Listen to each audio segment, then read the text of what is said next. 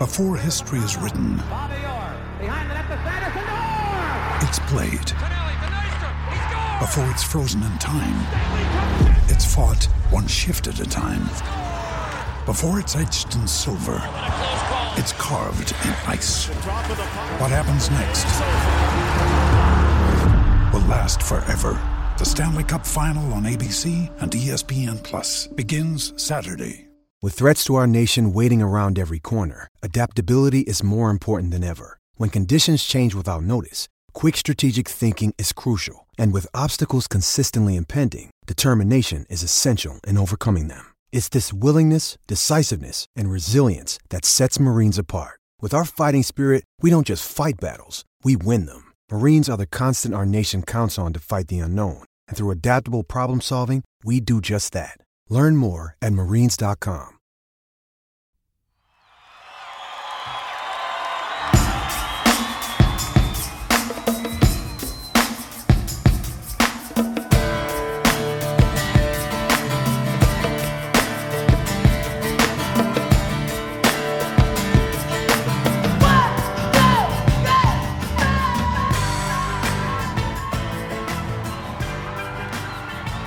Hello and welcome to Undrafted, a Dynasty Game Theory podcast brought to you by the Undroppables. I am your host, Scott Belanger, aka Jax Falcone. You can find me on Twitter at Dyno Game Theory. This is episode number 112. Let's roll. We are in the sweet spot of the season, man. If you're rebuilding, you know it. If you're competing, you know it. And if you're middling, I'm so sorry. Yeah, get get it get it get it right, man. Um, it, it it's so much fun. This is the this is the time of year when uh, if if you're competing for a championship, all these I mean Goddard and Kupp. Oh my God, lots of lots of stuff going wrong for your team, um, and uh, you got to be prepared for this stuff. You know, and, and now's a, a time where you have to be really, really honest with yourself. I think a lot of people lie to themselves. Delusion is a hell of a drug. Um, you know, people are just always so uh, you know self self delusional. It's just really really bad. So self scout that team. Look at your team. Know if you really have a chance to win or not. If you're on the bubble, you can pull the cord. I've seen it. A couple of teams, man, they just sort of come to Jesus and they're like, "Yo, this team ain't gonna do it. I'm a seller." They say it right in the chat. Um, you know, don't be bashful. Say that shit um, because it's it's gonna save your it's gonna save your your squad next year. Um, so that that's where you're at right now. You know, you got to push. Um, you know, don't be afraid to sell your picks for for real premium assets on other teams. I don't do it for rentals, so you know that that's the kind of the way I look at it. But uh, hey, you know, t- today I'm going without a guest. I don't care. You know, no guests. I'm just gonna bring myself into the into the pod and do it myself. I'm just sitting here in the studio. Michael P. Duncan's in the green room. Maybe I'll bring him in, but uh, that's it. I'm not having anybody in, in in in the studio today. I mean, the door is locked. Is it locked, Michael P. Duncan? I'm not sure. No, someone's here. Oh, who's this? Who? Hey, what's up, dude? What's going on, Scotty? What's going on? What are you doing here? Uh, well, you know, I'm trying to figure out what to do with Cooper Kupp and Dynasty on teams because, oh shit, dude, I saw Nate Liss in the the green room, Yeah. and I figured he's hanging around here, and I'm trying to beat him in the Gano Game Theory League. Yeah, But man, I, I, this is one of the toughest things I've run into this year. Probably for most people that have Cooper Kupp, they're in the top. What would you say? Top three? Like I, Yeah. every team you look at with Kupp, it's like, oh, where do you look for him? Up the top of the standings. yep, But now what do you do? Because you're running into a receiver likely done for the year. I honestly, I know they say he could be back in four weeks. I don't see the incentive. He's having surgery on the high ankle. Like I, I don't see where you're you're gonna get him back in the next six weeks. If he's not back in the next six weeks, he's done for the year effectively. yep, But what do you do for him? What do you do with him in Dynasty? He's going to be 30. He's going to be attached to a situation that has looked so bad. I'm not sure if the quarterback doesn't retire, the coach doesn't leave. The team's kind of forced into one of those like, man, we suck next year, but we still don't have anybody else to throw the ball to, so he's still going to put up numbers. But man, dynasty wise, just feels like he's really, really tough to value, if not impossible to fucking replace if he lost him. Yep, I agree 110%. I mean, if it was a young player, if you lost Justin Jefferson, you could replace, well, you can't replace him, but you could easily find production to replace him because, of course, you could trade, you know, Justin Jefferson for Davante Adams. Someone would be like, oh, sure. Yeah, I'll take uh, uh, Justin Jefferson with a torn ACL for Davante immediately. But you told me something when we were. Uh, I, I, think I saw something. You mentioned something at some point about a, a Cooper Kupp trade that you saw in a league that befuddled you. What was it? Yeah, I saw a Cooper Kupp traded away for Amon-Ra St. Brown. Oh. And it's oh. so uh, a couple things to work through. Like, one, if I didn't lose Cooper Kupp, but I'm a contender in a league, I mean, I hate to say it, we both play in a lot of leagues. The Cooper Kupp manager is probably right in contention, or if not above me in the standings. Yep. And I'm kind of sitting there, you know, smirking a little bit, going, "All right, I got, I have a better shot now because you don't have your best player." Yep.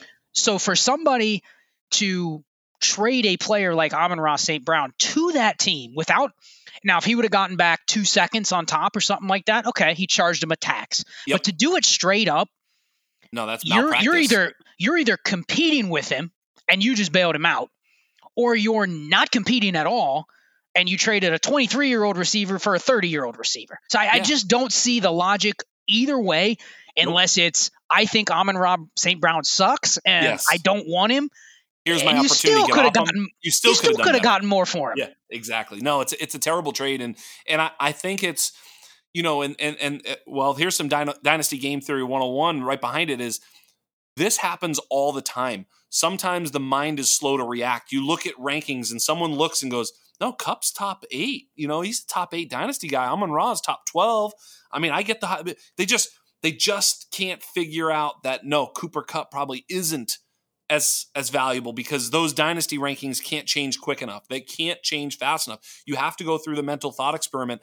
I don't know where Cooper Kupp is in my dynasty rankings, but he's way the hell down there. That's for sure because as you point out, the uncertainty continues into next year. I think he's done for the year. And if he's not done for the year, you make a, another good point which is maybe he's 4 to 5 weeks. Well, okay, on on when he returns, he's probably on a pitch count. He plays for a shitty offense. Who knows if anything? Right? We have no idea what's going on. You're going to be like hesitantly starting him the first week back. If you do or don't, and he's either questionable, doesn't play well, you you have a whole nother minefield. It's not like he comes back and it's like 28 points guaranteed. No way. It's it's it's a tough thing to navigate. I, I would get off for way less than Amon-Ra. Of, of course, if you're I mean, if you're rebuilding or if you're contending. I look, Amon-Ra coin flip could have produced as much down the stretch as Cooper Kupp if they were both healthy. Never mind the seven year age difference. Just absolute malpractice to give him up like that. Hey, do you know any teams uh, that, that that that you know of that have uh, Cooper Kupp on them? Any any that stick to mind? Like uh, the, the the league where you're ahead of me in my Dynasty Game Theory Invitational.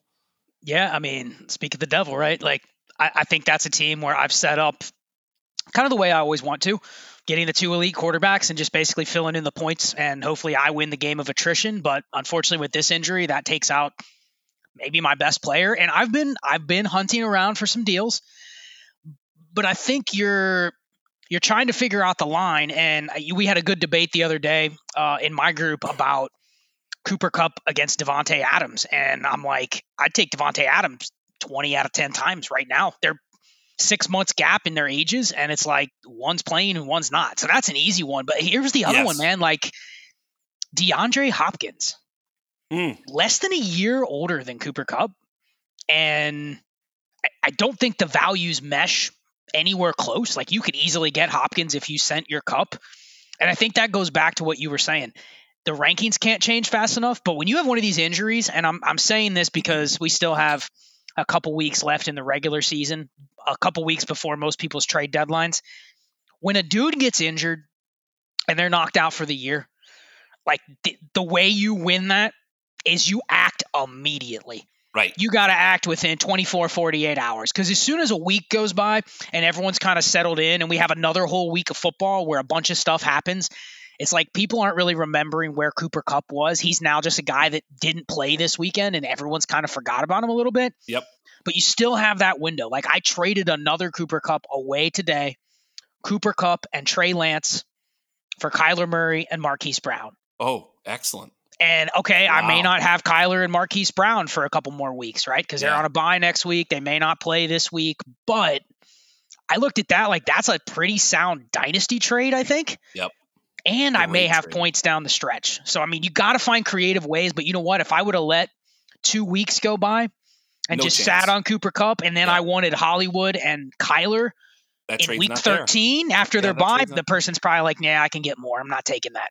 Yep. So you got to strike quick. No, I agree. That trade's not there down the down down the road for you, and that's a really smart trade. You know, you sold some youth and in Trey Lance. You sold on uncertainty with Kyler, but going back to your point about uh, DeAndre Hopkins, I think that's exactly right. That's where he starts to fall because he becomes a guy who's not producing. Look, Cooper Kupp's value was in one very simple bucket: league winner. That's what he was. right? Yes, he's a point getter. He's a person that can carry your team. He's he's Travis Kelce. You know, if Travis Kelce gets hurt right now and blows out his knee, I don't know. Like I trade him for any. I don't know. if You I- can't get like Cole Kmet for him if that happens. right. That's how of- fast it would go downhill. Yes, because his value is not in the future; it's in the now. And when the now gets taken, the future is also now taken. I mean, so much of the value gets sapped from Cooper Kupp. That's where that's where you got to strike fast. You're absolutely right. Where people still have that sort of name recognition. Oh, it's a sprained ankle. He'll be back. I still get Cooper Kupp. It's going to be awesome. Then they turn around. It's like the season's over. They didn't get any points this year. He's another year older. The offense is shitty. All these things sort of happen, and you're like, wait, what the fuck? I have 31 year old Cooper Kupp on my lineup and I haven't won a single thing, but why does he have Amon Ross St. Brown? Like, what the fuck did I do? Like, you need that moment. I think you're right. DeAndre Hopkins makes me think if some if I was holding Kupp on a content like if someone offered you Hopkins right now for Kupp in that league where you have a chance to win, and unless Nate Liss loses, which I'm I, you know I, I'm trying to I'm trying to jinx him for sure, right? But if he uh if if, if he if, if you get that trade, man, you got to think long and hard about it, hey? Yeah, I mean, and I think that's where you play the market. You you explore players. Obviously, the alternative instead of just dumping Kupp, because there is a line, right? Like I, I saw someone else trade Cooper Kupp for Christian Kirk. Mm. Okay, There you go. that's one of those where you're kind of like, all right, am I better off going and buying a replacement and holding Cooper Kupp for next year rather than just taking a wide receiver three for him? Yes. Like you have to figure out where that line is. But you make one more good point. Zach Ertz. Zach Yes. Ertz was a guy people were putting in the top eight, top six of dynasty tight ends before his injury because you know what? Productive. Third in the Yes. league in targets at tight ends. But guess what? If Zach Ertz, we don't know the extent of his injury, they're being a little mysterious about it. But let's say he did suffer a, a bad knee injury, you know, one that's going to maybe keep him out for a year. We're to the point where it's like Zach Ertz or Foster Moreau. Who would you rather have? And, Right. and it's like someone would probably just say, I'll take Foster Moreau. You know, I don't want Mhm. Zach Ertz at all. Dude could retire and never play again. So it's like Right. you get these guys. You mentioned Kelce. Like, I don't even want to speak that into existence because I have Kelce in the game theory league, by the way. So that hopefully you didn't jinx that. No, but- yeah. The point is, like, a guy like Ertz goes down. Yeah. Guy like Ertz goes down, and you're like, he ha- he had no dynasty value. It was Right. how many points is he scoring? And as soon as he's not scoring points, he literally goes to zero. And if you, I won't say you cut him on a team, but if there's rumors that this is like a 12 month knee injury or something like that, like you could almost say I'm cutting him for something else and just walk away. Let someone else hold him on their roster for the Yes. next year. So Yes. that's how fast it moves. Yes. Yeah. He was a top six tight end on a weekly basis. And then all of a sudden, he's just gone, vanished, poof, into the night. Forget Yep. about it. You're absolutely right. You know, that's where a young player, you know, when, when you get a Breece Hall, I mean, yeah, his value changes and, and, and things like that. But you talk about a, a, a- an older player, it gets a whole lot more murky because not only did they have only a few number of years left anyway, now they're going to contend with an injury a rehab. Those things are not simple. Like we just think, oh yeah, 12 months, they're back from a thing or whatever. It's like, do you realize what they're doing for those 12 months? They're on a fucking bike. They're they're they're healing scar tissue. They're taking antibiotics. They're running. They're doing pool work. They're weight work. The whole fucking thing. Like rehab every day, physical therapy. Blah blah. Like it either it may not even work. They they could have some other setback. You know, they could. You, we hear about this all the time. You know the um the compensation uh you know injury where you're compensating for weakness in one leg all of a sudden you pull a hamstring it's a tough road back from injury on the human level we sort of yada yada yada the whole you know recovery process, but that part is it's part of it, man. Like who knows what happens with Cooper Kupp's ankle? Look at fucking Michael Thomas. Yeah, and I think the the takeaway is, and this isn't anything new. There's injuries like this every single year. Players yep. that are, you know, close to 30 or in their 30s suffer injuries. I do think it comes down to how bad do they want to come back? How bad do they want to play? A lot of these guys that are still playing at a high level at that point, one thing they have in common is they've made a lot of money already too. So you kind of have to look at what's their personal situation, their family situation. We don't know any of that. Right. Zach Ertz could be going, I'm playing until I'm 38. He could also be saying, man, this this might be the last thing. I, I'm done. I'm good. I'm done with my career. I won a Super Bowl. I'm good. You know, like yes. he could be planning to walk away. We don't know it. Limp, limp away. Limp away. Limp away. But we don't know any of that. It could yeah. come out of nowhere where it's yes. like, yep, Zach Ertz has announced his retirement, or he's back next October and he's a tight end one. Like there's right. such a wide range of outcomes. I think you have to look at your rosters and just let this be a reminder of when you're stuck with a bunch, not stuck, but you you have a lot of these players that are clearly past the age curve. Just just be cognizant of how many you have stacked in one place. Yes. Because a roster can go from like, damn, that's a banging squad to I don't have any assets now. And yes. it's like that. It's like overnight. And the dynasty yes. community, we are so fickle and reactive that it, it can take the Cooper Kupps, the Travis Kelce's, the Davante Adams, none of them when they're at that level. I don't care if they're the best player in the league. They are not immune to this type of reaction of throw them in the trash and we don't want them anymore. Yeah, and, th- and this is why you want to store your value. When you're not a winning team or a contending team, you wish you could put all of your value into the draft picks. Like if you could just sell yeah. all of your assets for draft picks, put them in there, and then wait for the season to start and then maybe sell them all back for players. Be, you just want to store your value in in the draft because that is a that is a an ascending asset. No matter what happens, there's literally nothing that can happen to make those values go down between now and the day they are picked. So there's nothing that can happen. They're only going to go up in value. Whereas there are so many things that can happen to your Zach Ertz, Tom Brady's, Cooper Kupps, Michael Thomas's, Travis Kelce's, all these older players. At the very, very least, they're going to score points for your team that's not contending, which you don't need. And then they're going to get a year older, which is also something you don't need. Like everything that, even if they do good, it's all bad because you're just basically holding on to a depreciating asset. And catastrophe can strike. So you want to be very, that's why you're very aggressive. I mean, me and you have talked about this so many times, you know, on this pod and elsewhere, how aggressive you want to be. It's not because, you know, people think, well, being in the middle is bad. Now, being in the middle isn't necessarily bad in Dynasty.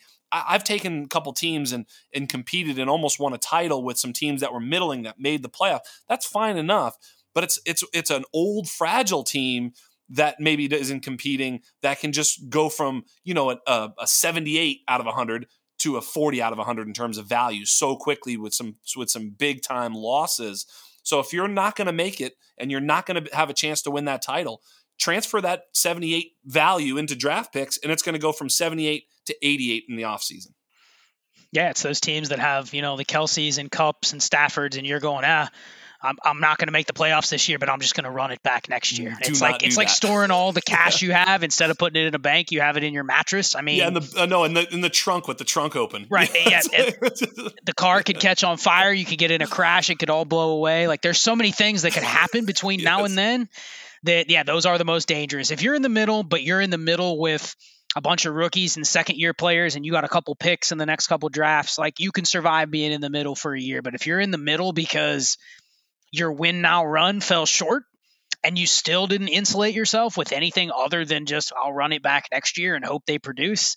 right. Uh, that that's how orphans get made a year later. That is exactly how orphans get made. And, and I was in a panic mode. My team was not that bad in in the listener league, but I kept looking at it and I was like, oh my God, it's so scary. I just knew it couldn't win, but it had DeAndre Hopkins, it had Tom Brady, Christian McCaffrey, it had point scorers. But I was like, oh my God, oh my God, I got to get off these things. I got to get off Brady now. But what's interesting about a Brady piece is in a super flex, especially a 14 team or 16 team, or whatever, even a 12 team super flex, Brady's definitely a top 24 point scorer at quarterback, if not potentially much higher than that, in which case, you know, a, a contending team who's had some attrition, who knows what, maybe just you know, who knows, right? Trey Lance type of thing.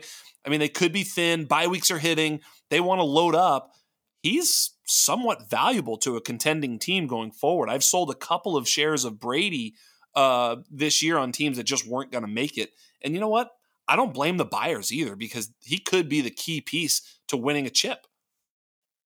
Yeah, for sure. I mean, it's uh, it's really about leveraging the time when to buy those players. You know, there's a small window where you want to do it during the season, uh, and arguably, if you want to create one of those rosters, you can do it in the summer. Yes. if you're the one that has what everyone else is going to want the young, insulated players, the draft picks.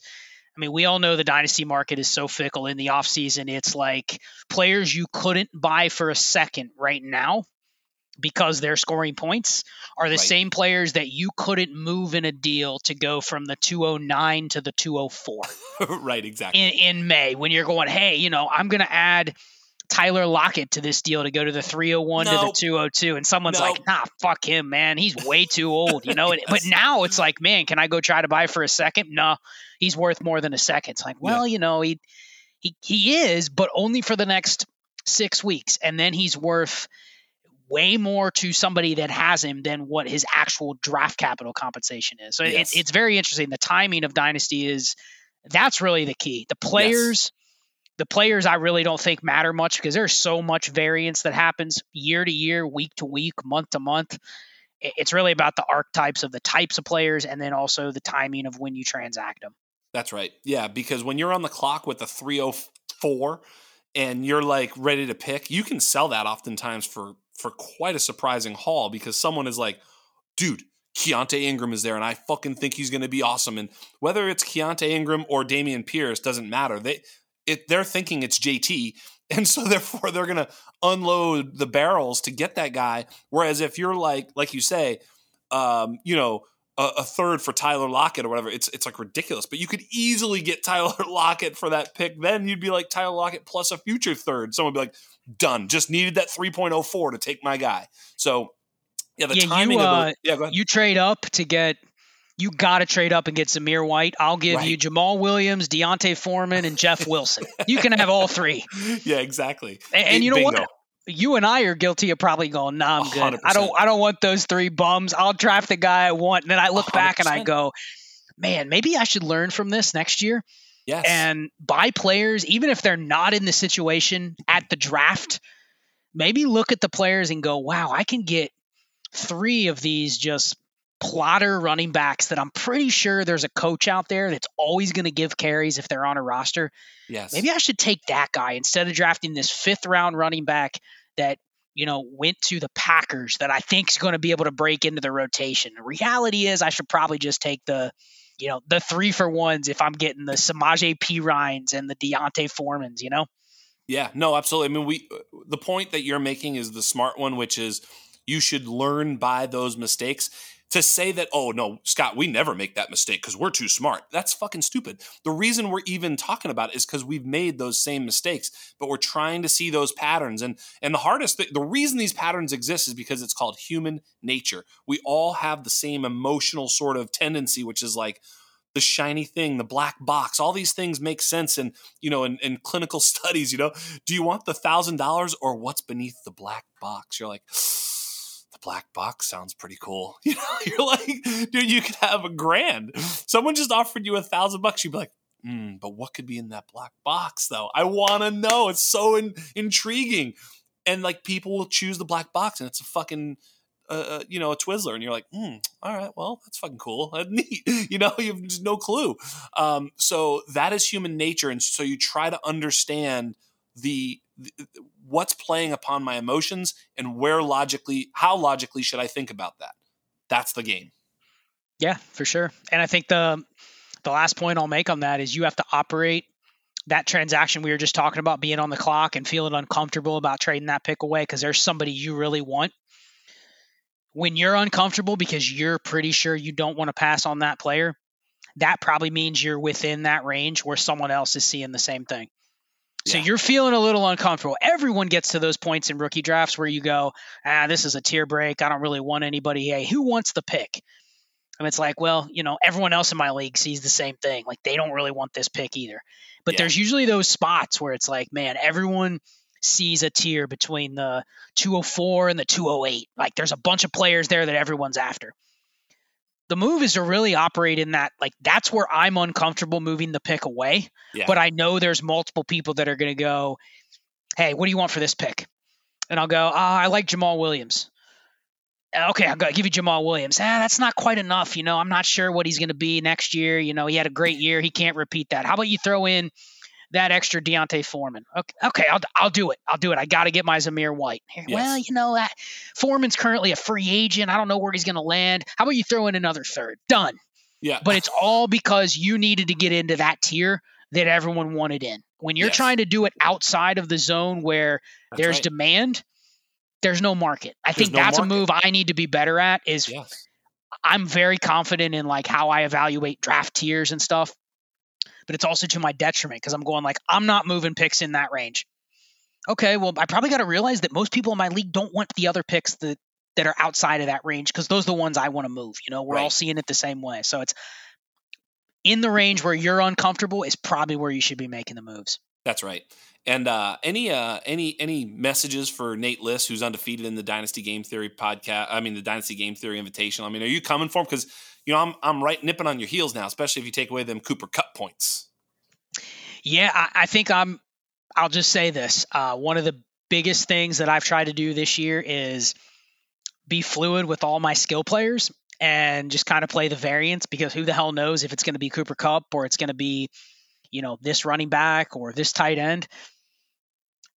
I'm a lot. I'm always a live dog though when I got Mahomes and Justin Herbert. So I'll just say that I'm rolling Yes. those two out, and as long as I can just piece together ten skill players in between, like it, I- have a makings of a really good sandwich. I got like a really nice toasted pretzel bun with Yeah. two big bun sides. Yeah, It- All I all I need is just a bunch of stuff and throw it in the middle, and it's probably gonna end up tasting pretty good. So oh, there you go. There that's you how go. I'm looking at my team. Mahomes, Herbert, as long as they're there, I got a shot every week. So I'll just say I that. So be scared, Nate Liss. It- it is funny too. Yeah, he is scared. He's a you know, I mean, uh, th- th- his people are all scared. They they say that's what he tells me. I mean, he's got a he's got a thing. But listen, he uh, you you said the the the the sandwich with the ten you know roster spots in between the quarterbacks. That's the key in a six, a fourteen team league to be rostering uh, and starting those ten players. That's where you know, hey, depth matters more than top end talent, but top end talent matters too. And you lost some, so good luck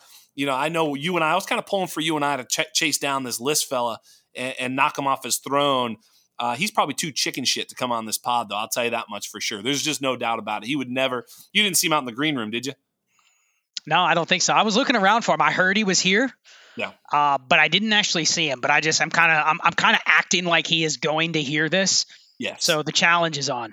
Yeah, I'll email it to him because he's, you know, look, I he's he's a pushover. He's a paper tiger, and uh, you know, one of us is winning the league for sure. But uh, hey, man, thanks for stopping by. Yeah, anytime. I mean, we love podding together. Uh, whenever you want to have me on, whenever we want to do something together, the people love it. The people always are going more, more, more. We get comments going, "Hey, you guys need to have your own show."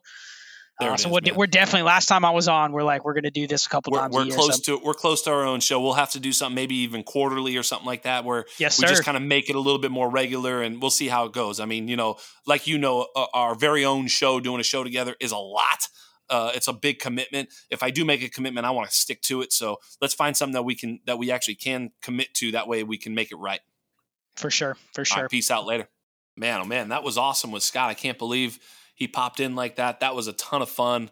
Um, just uh, just love him. You know we got to dunk on nate nate liss and and, just and just and just you know bring the pain to nate liss because he deserves it. But uh, yeah scott connor absolute stud. Great dynasty player. And uh, does the destination Devy dynasty show. Go check him out there. He's awesome. Uh, but like i was saying oh who's here? Hello whoa hey what are you doing here I, I don't even know how I got here. What's happening? what are you you doing? doing here? I mean this is my podcast Oh, this is your podcast. I, well, I was I was wondering. I just saw Scott Connor on the way out. i know I figured he. What direction is he coming from? yeah he was coming from here he was on here Was he just just Yeah. before me? That's that's an interesting combination. Him and then me. yeah we weren't talking about you at all Okay, of I course. just- I, We just happen to be in a league with you, isn't that right? Yes. You just happen to be. How, how many games have you won? Or I don't remember your record. What is your record Well- in the Well, very very I- formidable? I- you know, it's it's hard to tell at this point exactly what it is. We're still letting the dust settle. But from my count, Counting the votes. counting the votes, I've got at least a three game lead on the second place team, and they've Huh. got three losses, and it looks Hmm. like I'm 10 and 0 at this point. So undefeated. And I still have my entire waiver wire budget, so that's good. So still have all two hundred dollars in my pad. The waiver, the waiver wire budget. There's some gems out there. You might want to take a peek there. Yeah. Yeah, I'll go. I'll go take a look. I don't know who's on the wire. I mean, there's a lot of sharps in this league. Uh, you know, I hate to see. You know, what's really Let me- interesting. Let me tell you. Hold on. Let me tell you the Go. waiver, the waiver run. Who was picked up this week? okay. L. Cager. By the way, Oh, wow, L. okay. Cager, a Yep. tight end for the Giants, Yep. was picked up. Um, I never heard of him. Uh, he's wearing a, I think he's wearing like a, a Seahawks uniform. Like he does, he's just like some random. And uh, there were two bids. He went for fourteen dollars in our league. Wow. L. Cager, and then Wow. uh, Jay Stoll, the blocking tight end for the Philadelphia Eagles, uh, he he fetched five dollars, and then Jay Virgil, a supposed wide receiver for the Denver Broncos, also was uh, nabbed uh, in this league. So yes, a very very feverish waiver wire. I just, I just love those. Sound like those two of those sound like Danny Kelly selections. They are, of, course, course they're they Danny are. Kelly. Yep, Danny He- Kelly. he's all over it. No, I mean, listen, it's a very prestigious league. I'm happy to be 10 and 0. Thanks for bringing it up. Uh, you know, th- it's funny because the opposite side of the planet is JJ Zachariason, who's Yes. currently 0 and 10. It's a Yes. shocker. yes, I don't know how we, how we got to this point either. I, you know, I felt like I got kind of screwed last year, had some injuries. Uh, Jalen Hurts, by the way, at, about this time last year, maybe a smidge before, I think there were some concerns. I think there was some thoughts going into the trade deadline, like if I don't get him off my roster, he may not have a job next year. I mean, that was Right. literally the thought process, right? Yeah. Yeah, it was. I mean, I, I don't know that I had that thought process. I remember saying on a couple of pods last year that they may move on from him, but I feel like, excuse me, I feel like he's at least good enough where he's going to get an opportunity somewhere else. You know, I mean, when, you know, you, you see the starting quarterbacks out there, and there was bound to be some quarterback attrition. We didn't see Russell Wilson coming, but Jesus, you know, we, we see it happening there. You know, obviously Aaron Rodgers, Tom Brady likely to retire, et cetera, et cetera. Right. No, you're you're totally right. I mean, thanks to Jalen Hurts, this team's been carried. I've got it's going to be ugly going into the offseason. There's no doubt about it. I, I'm going to have to trim some fat here. Didn't play the waiver wire enough, apparently, in Yeah, exactly. 2022. Cager. Cager. Yeah, no, I'm, I'm missing out. But man, look, it's so weird running into you, but I always enjoy talking football with you, talking life in general. We've had some great conversations that never uh, touch the ears of the listeners. Well, this one isn't going on the air, so just say what you were going to say. That's you know that's really interesting that people want to hear. Oh, say Dance. something that's. Dance. What do you mean Yes, it's not going? What do you mean it's not going on the air? Where is this going then? Oh, sorry, I didn't tell you. No, no, it's going on the air. I was trying to trick you. Look, I, I've been tricked enough in my life Yeah. that now I'm just so gun shy and fearful. I will never be tricked again. We did say you were fearful. By the way, me and me and Scott Connor, we did say you and your people Really? are, are scared people. You've mentioned this to me. You've told me this. oh, oh, my people. Yes, yes, yes, yes, yes We're a scared people. There's no, no doubt about that. We've got a long history of, of yeah, again, of a couple Being pickles. skittish, so yeah. we're yeah, we're Yeah. we're very skittish at this point in time. But uh, no, it's dude. Listen, it's it's a great time of the year, right? We're we're getting to the trade deadline, um, and it depends on how many dynasty leagues you're in. I think that's one thing that I've learned this year. Um, I, I would I would say that I'm in too many, and I know Yes. there's people out there that are just. I'd say one too many. You know, if you know At, what I le- mean. at least, at least one too many. team. How, how many? I'd like well, to see you out. Yes. Th- yeah. that- what is what is your? Uh, how many are you in this year? Uh, Dynasty. 16. God damn. See, How many? and how do you keep up with all this? I don't. How many are you in? Oh God. Uh, probably like 25 dynasty leagues. Yeah. Have you seen many. the movie Multiplicity? Yeah. You, you yeah, know, yeah, like, you're yeah, you're but you've mentioned this before. You can do this multiplicity take, but you've mentioned how you can't say no. I've had. Uh, wait, wait, wait. I've had a multiplicity take before. No, or I no, no. You're going to do the multiplicity Oh, take. yeah, yeah. But you've said the other thing before where you can't say no to new leagues. You're like startup. inject God. it directly into my veins. Why is it. that? They're so fun. The startup so fun. draft, the startup draft is like that when you first met your wife, you know, and it's just the the hunt, the chase, and it's so fun and all the chemistry in the beginning, and it's new and and then after a while, it's like it, it slows down a little. You're learning little things. Be and you're- careful, you're- Nate. But no, I know. I I caught myself there. I was. this is going. out no, the- does she listen to this podcast? I'm not sure I'm going to popular. to her, bro. Blackmail. So- I mean, you know, but- it's like a marriage. You know, it's like you starts off good and then boom, right down the shitter. then the fucking wheels fall off, you know, about six months in for anybody thinking about getting married. No, but what I'm saying is the, the startup draft is so fun. And then you have to take care of it. It's like saying that you want like three acres of property until you have three acres of property. You're out there fucking cutting the grass and hedging Yeah. the bushes and sprinklers clogged. And it's like, it's it's difficult. But uh, I think that analogy works better than the marriage one in hindsight. Two epic analogies. Let me give you one more. I think it's more like when you when you press restart on the on the franchise mode in Madden, and you're like, Yes. Here we go. Yes. I'm the Cleveland Browns in 2023. I've got to d- decide what to do with the quarterback position. I still have Chubb. Like everything, it's all. Let's go, baby. You know, you're so fired Yes. up about the what could be. The the renewed feeling. No, I mean, well, that's back to my multiplicity take. Yeah, First off, please. Michael Keaton, great actor, never got enough respect. Number one, not one of the best Batman. Um, you know, Batman, Batman, Batman. How would you say that? Not one of the best Batmans. I think it's Batman's because he is a Batman, not a Batman. Can we go Batmans? So he's not one of the No, Batmans. it's not Batman. Are you sure about that? We'll Are put you it out on the. qualified to tell me I'm wrong? I, I'm gonna. We're gonna put a Twitter poll out. oh, don't don't do that. Yes. I concede. Go Batman's. Go I. I can see. But the point is, you know, his life got so complicated that he kept making, you know, uh, uh, uh, what was it, C- copies of himself, and of course they got apparently got stupider. Look, the movie's dated; it's not funny anymore. But the point is, a single guy Yeah. doing this many dynasty leagues, even your number, my number, they're- they're- it's an impossible task. I mean, do you have one that you feel like is just that, you know, it's that 16th kid? Kind of gave Yeah. up a little bit, a little bit. Yeah, a little bit. You know what's yeah, you know what you know what I do though on sleeper? I put them in order of how good they are. So every week I rearrange them. Wait, wait, wait, wait. You can Yes. move them around? Yep. Get the fuck out of here. Yeah, yeah, yeah. On the on the app, you just there, there's like a little thing on the top there. You just hit it, and you can move them. And so I have them in order of how good they are. So I'm not confused.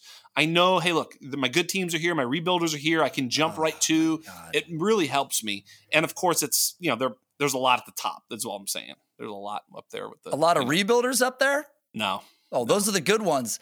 No, Yeah. Right. Yeah. No, yeah understandable. No, I didn't know you could do that. Thank you for telling me that. You're welcome. Uh, no, man, uh, just in general, I think Dynasty is, to me, is still the best format. It's my favorite format. Uh, continue to be a huge advocate for it, even though I think that when you start to take on too many teams, um, it sort of adversely maybe affects the the product itself. So I would tell people, like, you know, a, a home league with your friends that you grew up with or local people, fucking outstanding to have. yes. A couple dynasty leagues, certainly doable. But when you get to this level, like just you know, getting caught up in the startups and stuff, um, is just certainly a, a very difficult, very tall task to just keep up with. So Yeah, totally. I, I said, uh, I think on the last podcast, I had Scott Fish on. He was great. He's awesome, you know. And Yeah. um, we are talking about how many leagues, yeah, yeah. And I said, I think everybody should know their like have have their number because like, do you remember your first dynasty league? You must, right? yeah, absolutely, Right. absolutely. And I- I don't know about you, but there had to have been at least a year or two where you only played in one, or did you start multiple right off the get? No, no. I, I definitely started in one with a bunch of people. It was nice that everybody started for the first time together Me because too. we we still laugh about some of these players like slipping through the cracks that became Yes. elite, and we're like, how did we miss? You know, yeah, take so- Thomas Rawls over whoever. Yeah, right? yeah, yeah, yeah. totally. Lesson so learned. so so so if you remember I, I know when i had only one team i actually knew every yes. player on my team there was like 30 i knew every one of them I knew every owner in the league and what players he had. And I remember like you'd be driving around thinking, man, how do I get, you know, yes Nick Chubb off this guy or how do I right? Like Yes, you were yes. so invested. yes and that's actually more fun but because it's so much fun you want to have more and you do more and then you get to a point where it's like Yeah. okay this is too many so there is a too many and we're Yeah. probably both there i'm definitely i held off this last year with startups i mean i only did a couple i did you know Dynasty Game Theory Invitational. Thank you for joining this last Yeah. year, whatever. You know, so it's a for letting me win. I actually, that was two years ago. See, so there you go. I mean, I'm losing track of time. have won so, last year too. Yeah, whatever. I don't know. I'm full of shit, is what I'm trying to tell you. No, you're you're not full of shit. I think you're right. I think what you're trying to say is it's a lot like your marriage, where eventually it loses steam when you add too many, right? Yes. Yes. Okay, Too many perfect. Send this marriages. to your wife. Yeah, Too many. No, Yeah. No. just just the one that's falling apart. No, I think you're right though. Having one in the beginning, and that's where everybody starts, you know. And being an analyst, I think maybe that's part of where we kind of get sucked in a bit further. Um, and, and like you said, I can't say no. And I've had leagues where I probably, as much as I hate, it, and here's the other one. This is a great one. How many leagues have you have you eventually said, "Hey, look, I've got to step back"? And when you do, how charitable are you when you step back? Yeah. Well, that uh, uh, I I never step back. I only I've kept. uh, Here's the thing: I can't get rid of shitty leagues because I, or shitty teams because I'm like, well, that's unfair. You can't orphan this team. It's it's in the dumps. And then I think to my great teams, I can't orphan this team. It's too fucking good. Like I, I'm going to win with it. So why would I give this team up? And I'm not Right. going to sell it because I'm not some jerk off. You know, it's like, hey, man, give me fucking hundred bucks. It's not I mean, you idea, can if they're really high stakes, but I'm talking about like just like you know regular fucking leagues. I'm not gonna. Yeah, it's just not my style. So it's really hard to give up a shitty team. It's really hard to give up a, a great team. So I don't know. I'm just a pack rat, I guess. But Yeah, well, that's a good way to die. I just don't want to, uh, you know, like I'm at the point now where I'm considering, like, what do I do with some of these leagues? I don't want to bail. Look, I don't want to bail on these leagues, but Mm-hmm. right, I also don't want to play in so many leagues. It's it's really it's the fucking conundrum that I talk. You know, it's so funny. Like I talked to my, I can't believe that this is the subject matter that we went down the road of, but yes, I complain to my wife about this all the time. She's like, "What are you doing?" I'm like, "I'm dealing with these fucking rosters." Like Sunday morning is me telling my family to leave me alone as I set For like like, an hour, 700 yes. rosters. I'm like, fucking Kamara's out. I gotta fucking figure this shit out. You know, that's the worst part, you know. And then it's like uh, the guy that you, you know, I try to set my lineups the night before, like Saturday night. I stay up pretty late. Try to set a lineup in hopes that that's going to reduce my problems tomorrow, but it never does. It just creates Yes. more problems because I'm like, fuck, what team did I forget to, you know? So, anyways, I digress. But uh, that that's that's going to be the crux of my you know conversational pieces with you from here till the end of time. I think.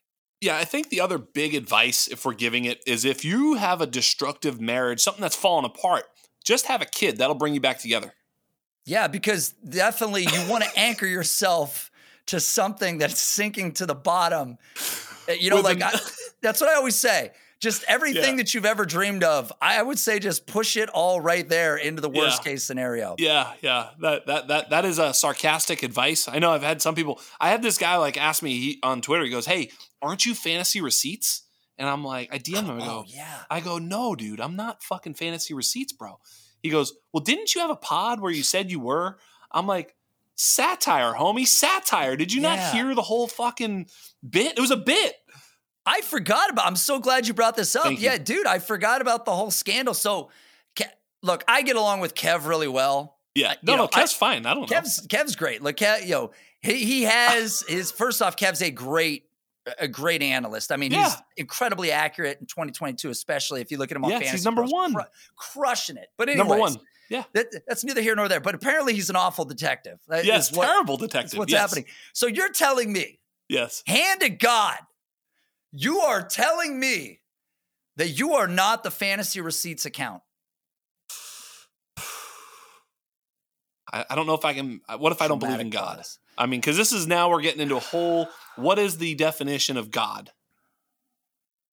And then I can put my. So uh, wait, where are do you, I put ag- my hand? are you agnostic then? Because I need I'm to not know. putting my hand anywhere I you need don't to know where define. you are on the spectrum before I can pin you to something to make you promise. yeah, if there's going to be a Bible involved, I don't know. I'm I'm even less comfortable about this whole where I'm putting my right hand. Is all I'm I, saying. I think you are fantasy receipts more than ever right now. No, I don't know who it is. I it seems like it's really funny because it seems like it is a, a group of people, right? I think that's I think that's what's been sort of alluded to. I can't tell. Fuck, I don't know. Listen, I call myself we. I mean, I, I mean, they call themselves we. I'm right, sorry. Right. No, well, no, it my- is. It is funny that you guys are responding to one another. Look, it's well Yes. coordinated. I Thank mean, it's you. been it's been played out well. But uh, yeah, Kev, I, Kev hit me up that night. He goes, "I know who it is," and, and, I don't know why he hit me up specifically. Him and I talk about stuff though, but he hit me up and he goes, "I know who it is," and I'm like, "What?" I go, "Who the fuck is it?" Because I'm like, I'm like kind of curious, and he goes. Yeah. He goes, I'll give you a hint. And he like does a fucking riddle to me. And I'm like, God damn it, Kev. I'm like, who is it? And, and anyways, like it's so funny. He goes, I'm gonna let I'm gonna tell everybody tomorrow. And then he released that shit. Oh and when he God. said it was you, it was really funny to me because like you and I have had like a relationship for a while. And I, you know, I don't talk to that many people in the fantasy space. Right. Like I'm, I'm a recluse. So when it was when he said you, I'm like, shit, that's like one of the four people that I talk to in the fantasy football world. This is so crazy. And I believed it momentarily until you kind of came out and were like, no, this is, you know, made fun of it. And well, you played it off well if you were, but nonetheless. Yes, I am. Uh, I am both not him and exactly them at the same time. I am you a lot of things. Son of a bitch. But I, I am. Uh, I am certainly not a rat. I'm not ratting myself out. I'm not ratting them out. I mean, I, or or you know, you know what I mean. Whoever yeah, it is. I, yeah, of course. Look, can, can I ask you a question? Uh, yes. You know, like on your own show, can I ask you a question? Look, I Please. I recently caught wind of this. Is there like a is there like a semi serious concern about D'Andre Swift and Dynasty? Um, I think so. I just traded for him today. Okay, good for you. Yeah, because I'm seeing it's like percolating on my timeline that there's a concern that D'Andre Swift. What what kills me is people he's a weird case because everybody says trust the talent, right? Like believe yeah. in the talent, invest in the player. He's clearly amazing. He's clearly yes. an incredibly talented three down capable back. But since being in Detroit, we haven't necessarily seen that opportunity manifest to the level of a Christian McCaffrey, to the level of a Alvin Kamara necessarily. But again, year to year over the last couple years, we're only seeing five to six players even break a 70% snap share. So right. it's not like he's so far below the bubble annually um, so I just don't understand to sell a guy when last year he averaged 16 points, the year before that 14 and a half, and he's yep. at 13-5 this year, but still yep. like crazy talented. What's going he's on? He's been here? hurt. Yeah, I'm I'm I'm not worried. And uh, what did I give up? Let me give you the trade. It was you're gonna love this trade. Oh, I, I can't wait. I, oh my god, you're gonna absolutely love this trade. There's some there's some Nate Liss All Stars that I gave up. Oh, let's do it. I gave up a 24 first. Perfect. Mine. I'm a good team, okay. so okay. I don't give a shit. That's late. I gave up uh, Michael Gallup. Okay. Okay. I gave up Chuba Hubbard. Okay. Okay. And I gave up Malik Willis. So did you give up anybody good? No. Perfect. Wow. Why? How big is this league? 14 team. See, I could be a uh, okay. I figured it was more than 12, 14 team, 2024 first. It's late. That's it's selling way too low. My what team is did, dope. I already have McCaffrey and Ekeler. Did you do this team. before Malik Willis's last Today. start? Oh, what the? F- today. I did that today. Malik Willis is not going to fire to the no. owner. Whoever did that, what a what a Chuba's not going to take D'Onta Foreman's spot. A 24 first. Whatever. Let's go. Wow. Well, yeah. good good for you in a 14 team league with the scarcity yeah. of the running back position. No, that's amazing. I I just want to go on record and say that I think it's absolutely ridiculous that people are concerned whatsoever about D'Andre Swift. I know the fragility, yeah. the running back position's filled sure. with it. Going into the year, there were questions about Saquon Barkley. Maybe not for people like us, but in general in the fantasy industry, people didn't know if he was going to rebound to be the player he is. Christian McCaffrey got hit with the injury label. He was yep. still where he was. He's good where he is now it's it's so funny how it's like egg on the face of all these analysts and all these people that wrote these guys off. Yep. Like, invest in the talent, but suddenly they turn their back because of injuries. Why is D'Andre Swift at 23 not maybe the next guy to do the same thing? I'm with you. I think D'Andre Swift is a multi-talented back who's gonna, you know, who really has, you know, look at like like Austin Ekeler's uh, snap share and like yes. um, some of these guys who Aaron who Jones. are pass catchers they don't they don't need a ton of opportunities. They just need the right opportunities. And I think those opportunities will show themselves probably next year more so than this year when they get a probably a new quarterback. Who knows? Like I just think that it's going to happen for him. He's been hurt. Now you could say the injury bug is part of the discount. Well, sure. I mean, look, if he's hurt the rest of his career, it fucking sucks. But that's probably a thing to bet against is that he's not going to be hurt his whole career. I don't think right. that's yeah. I mean, you know, obvi- obviously we want to see him trend towards that, you know, mid 50s, you know, uh, borderline 60% snap share. That's really the Bingo. realm you have to float in. Yes. To, to be elite, but that's what we saw from him 2 years ago. He was almost 70%, which for him is probably right. too much. It's probably yep. unnecessary. I mean, and, and the thing is Detroit knows that now, right? They his career has basically illuminated the issue for Detroit that they probably need a hammer, right? Like they they need a guy that can give him some breathing room, let him be the pass catcher, let him be dynamic in space, and and take some of that off of him because again, yeah, this many injuries sort of compounding on themselves going into year three. He's going to be an easy buy in year four. So I, look, I, I'm with you. Good for you. Great trade. Kudos on absolutely, you know, selling a guy just three dead assets and a pick, you know, in 2024. Exactly. Yes, that's exactly. I mean, it was great. The the 24 first was the highlight of it, and then some other things that you know. I gave him like you know ten, uh, three dimes and a and a and a quarter for a dollar, right? Yes. I mean, that's what I got. Yeah. Was, he was doing math quick. He's like, that that that should be enough. That's good. Wow, wow, high pressure sales. I don't know what it is you do, but however you pulled that off is amazing. Because if you would have sent me that trade, I would have told you to go fuck yourself in the kindest way possible. Totally, and that's what I expect. I expect yeah. it. Yeah, yeah. Yeah, that's no, I would have expected oh, it. You know? Yeah, I mean, so. you can only you can only get a yes if you ask. I mean, Look, just like I, uh, when you're getting married. I, I can I tell you, I I do hope as we probably close out here eventually. I, I do hope that I continue my undefeated run all the way to the end and win this league. Like if, if you were a betting man, what are my yeah. odds? Uh, do I have too many injuries?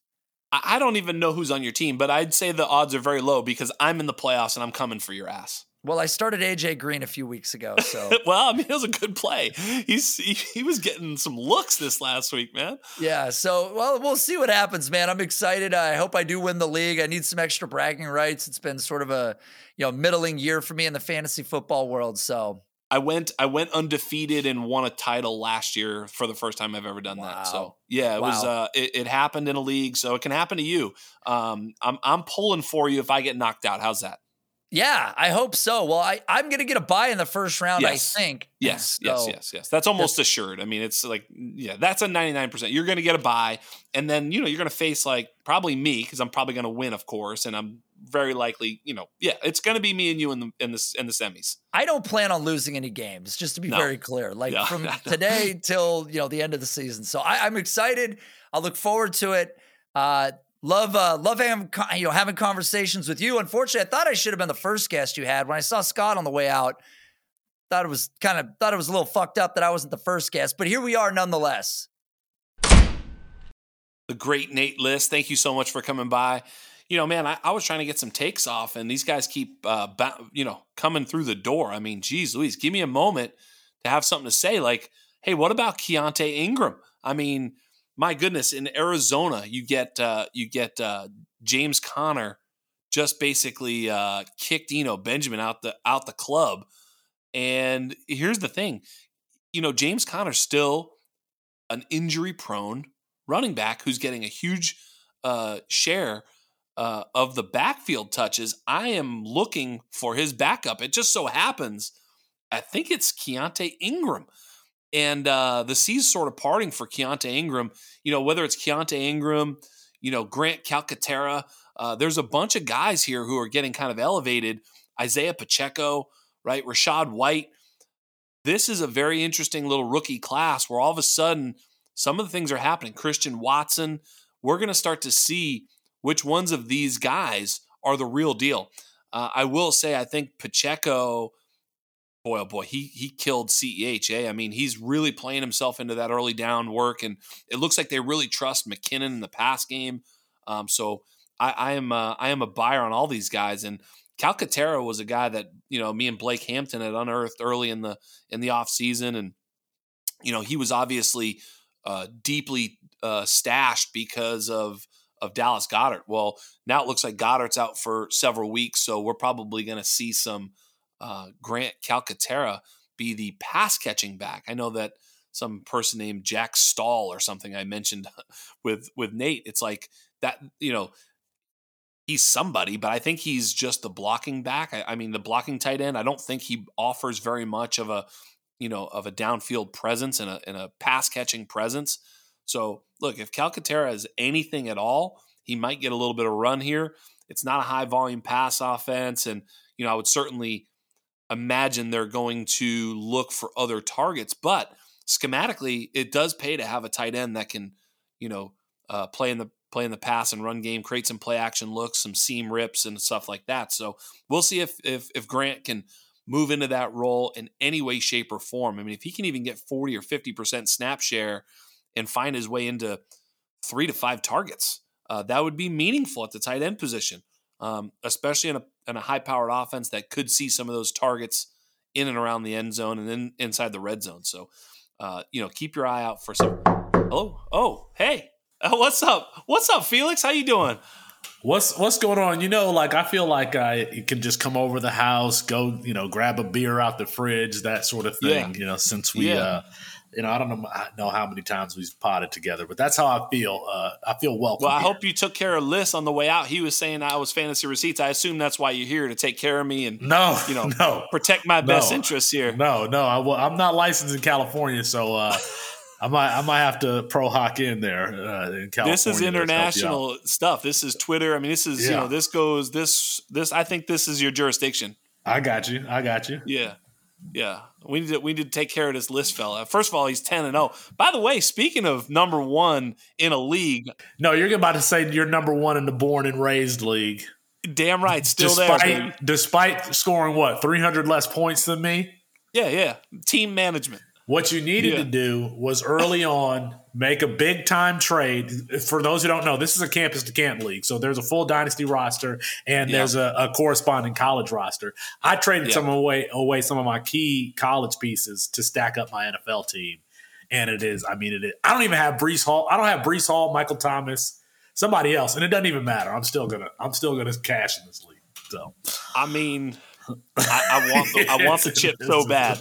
I get invited to this campus Canton, you know, thing. And by the way, I gave you a plug on the Scott Fish show. I don't know yeah, if you heard, heard it. You. I was like, I did, I yeah. did, I did hear it. I did hear it. I heard you and Scott talking about innovations and uh, all that sort of thing. And I, I love the work that we're doing. We're growing, and people are getting more interested in college football. This is what's crazy right now. So we, I mean, we love fantasy football. We love it. And if you're in campus Canton leagues from like two weeks ago when MACtion started, you could legitimately have somebody starting in a football game every day of the week until the next because yeah. MACtion is going on right now. So you can have right. these guys playing these Max games right now on Tuesday night, on Wednesday night, and then we got Thursday night football, and then on Friday night we got college game. You can legitimately have yes. somebody starting every single night. And that's, you know, people are just kind of scared to take the jump. Well, check out campus2canton.com. That's the parachute for you. Yeah, absolutely. Well, you heard me say it. If Sleeper were to build it, people would play. They would. They would. It's a fact. They would. If it it's was an happen. option, it's going to happen. I have faith. I have faith. I have faith. It's well, you don't need to have faith because I'm telling you. So when you hear me, you know what's happening. No, I'm i got you. I'm just playing. Yeah. I'm just playing. I'm just playing. I'm not that guy. But hmm. like I am telling you, I think it will happen. Like I, I, yeah. I would have faith in something like that because I mean, growth is only natural. And right now we have a you know a provider and sleeper that I think is looking for opportunities to grow. You know, we've been, you know, with the regressives, the CBS Sports, ESPN, Yahoo. You know, Yahoo was sleeper 25 years ago, you know, right. where they were like, "Hey, check it out. We're new and different and we got this thing." And, you know, right. they they innovated then, but right. not anymore. They've been sitting on those laurels and then MFL and Fantrax and all these others, they they put their toe in the water, yeah. but then they quit too. Sleeper is fully invested in, in I mean, it better be. It's like what 120 million in uh, into yeah. uh, sleeper with uh, Andreessen Horowitz uh, there in uh, in Silicon Valley. That's Silicon yeah. Valley money uh, right there. Uh, for those who don't know, um, I keep wondering. Yep. I mean, that's a longer conversation because I'm wondering. You know, sleeper's going to have to pay that money back at some point. they got all this, some point. They're going to have to make some money at some point, but they got to have to make some money but they got over 3 million users. I mean, you know, yes. how much money, you know, if everybody does a $5 bet, you know, they're going to get their money back really quick. So, yeah, uh, but it is a, the business of fantasy football is really, really interesting. That that's there's a lot of money because we've looked into like what would it take to um, to to build a, a, a fantasy platform. Well, I mean, you got an extra 120 laying around, you know, let me know. Hit me up. I gave my phone number on the last time I was on with you. Hit me up. Okay. Yeah, yeah. I was, uh. I was like, oh, this man's ballsy because people will call your ass and be like, and then yeah. just click and hang up. Be like, oh shit, I just called Felix Sharp. Oh my god, you know, yeah. I don't know. People are crazy. So, yeah. but um, but I'm no, no, it's true. Too. You do need to be fully invested. We've looked into it as well. I mean, you know, be just because it's like, well, what does it take? What does it take? And it takes a lot. And and really to make money, if you're going to try and be underdog or FanDuel or one of these guys, DraftKings, right? you have to pay big dollars Yeah. to get all the permitting in each state just Yeah. to collect a rake because that is the big number. And so therefore you need to be fully fully funded and and so it, the, the old term it takes money to make money this one has never been more true. And it's, I mean, it even takes to build a, ba- I mean, you know, people had college classes where they did some website building to design thing. even to do that on a small scale, it takes a lot of time. But to put something together like what Sleeper looks like, or what even MFL or Fantrax, what they look like, that's it's a lot of hours, and you got to be really, really smart to do stuff like that. Sleeper is really stepping it up, though. I'd like their uh, their platform and how easy it is to use, and um, you know, hopefully in the league that we're in here on Sleeper, I, I'm going to uh, I'm going to be taking you over for that number one spot here soon. Yeah, you might, you might, you might, you might. Look, it is what it is. I mean, a f- fantasy football is one of those things, though. I will say, I, I remember when I was like years ago, Felix, when I was like, you know, just playing years ago, and I'd introduce people to play just redraft. Um, you know, they'd be like, "Well, what do I do? How do I?" I'm like, "You do whatever it takes. Trade, free agent, waiver. You do whatever it takes to make the playoffs. Don't worry about nothing." Just Yeah. make the playoffs. If you make the playoffs, you got a shot. You know, Yeah. I said so. don't try and you know maneuver everything for like the the playoffs week. Just get there and then figure it out. Like you know, so it's the same type of thing. Like you know, once you're in there, you got a shot. So your team is quote unquote better. I'm a higher seed at this particular point, but all that shit is just a bunch of nonsense What's- until you really get a chance to to, me- win or lose the, the chip. You know. What's crazy to me is like when you get later into the season and you start relying on different players. Like how many winning lineups are going to have you know Christian Watson in their lineup or Don, Right. or D'Onta or D'Onta Foreman? You know, you weren't Yes. starting these guys earlier in the season. It's really interesting to see uh, how your team evolves as the season goes on. And you, Jeff Wilson. Jeff Wilson Jeff now Wilson. at my at Miami. I mean, you know, you start to get these guys, and you had them on your bench, and now they're popping. It's like, oh, Yes. I lost Breece Hall, Breece Hall, but I can just sub in uh, uh, uh, a Jeff Wilson or a D'Onta Foreman. Jeff Wilson is a league winner right Yeah, now. I man, he's a league- oh my boy, my uh, Rhamondre Stevenson. Rhamondre. Rhamondre. Ram- who was counting on Rhamondre to be an RB one this season? I I, got Rhamondre Rhamondre uh, rostered everywhere. I was mocked and ridiculed for my position on Rhamondre Stevenson. That boy is in there eating. He's he's made Bill Belichick deploy him as a bell cow. How good is Yes. that? How good do you have to be for that team that always uses a committee? They're like, no, we're just going to run Rhamondre out there on passing downs, on first downs, on running downs. Yeah, man. And they would have known our podcast. We brought out uh, Rhamondre Stevenson and Elijah Mitchell. Like in January, and Elijah Mitchell. February. Oh yeah, oh yeah. Yeah. We're gonna do that. We're gonna do that again. We're gonna do it again. early, early we did that. Well, yes, that's exactly right. well, listen, I hope you tell Scott Connor and Nate Liss what's up. And uh, you know, I, I can't believe all y'all stopped by, and uh, I appreciate it, man. So that was Felix Sharp. I mean, it's always good to have an attorney on retainer. I mean, I think there was a little bit of a story about him not being, uh, you know, uh, you know, able to practice out here in California. You know, I'll take this case wherever I need to bring it against Nate Liss. Uh, you know, his attacks are relentless. But uh, speaking of relentless, uh, we saw Justin Jefferson play one of the the greatest games and the greatest catches I've ever seen in my life. I'm sure y'all saw it. I mean, it was unbelievable. By, by the way, I was uh, I was hoping Thor Nystrom would stop by today so he could you know dunk on everybody for his Vikings, but uh, uh, it'll be another day. Maybe we'll have a playoff Thor Nystrom visit. Uh, absolutely, you know, all these riffraff coming in and out and can't get one Thor Nystrom. Unbelievable. Absolute disappointment. I mean, I hope Thor is out there in the green room waiting to come in because, boy, oh boy, he'd be a great guy to hear him wax poetic about the Justin Jefferson, Kirk Cousins chain wearing, just going into Buffalo kicking ass Vikings, right?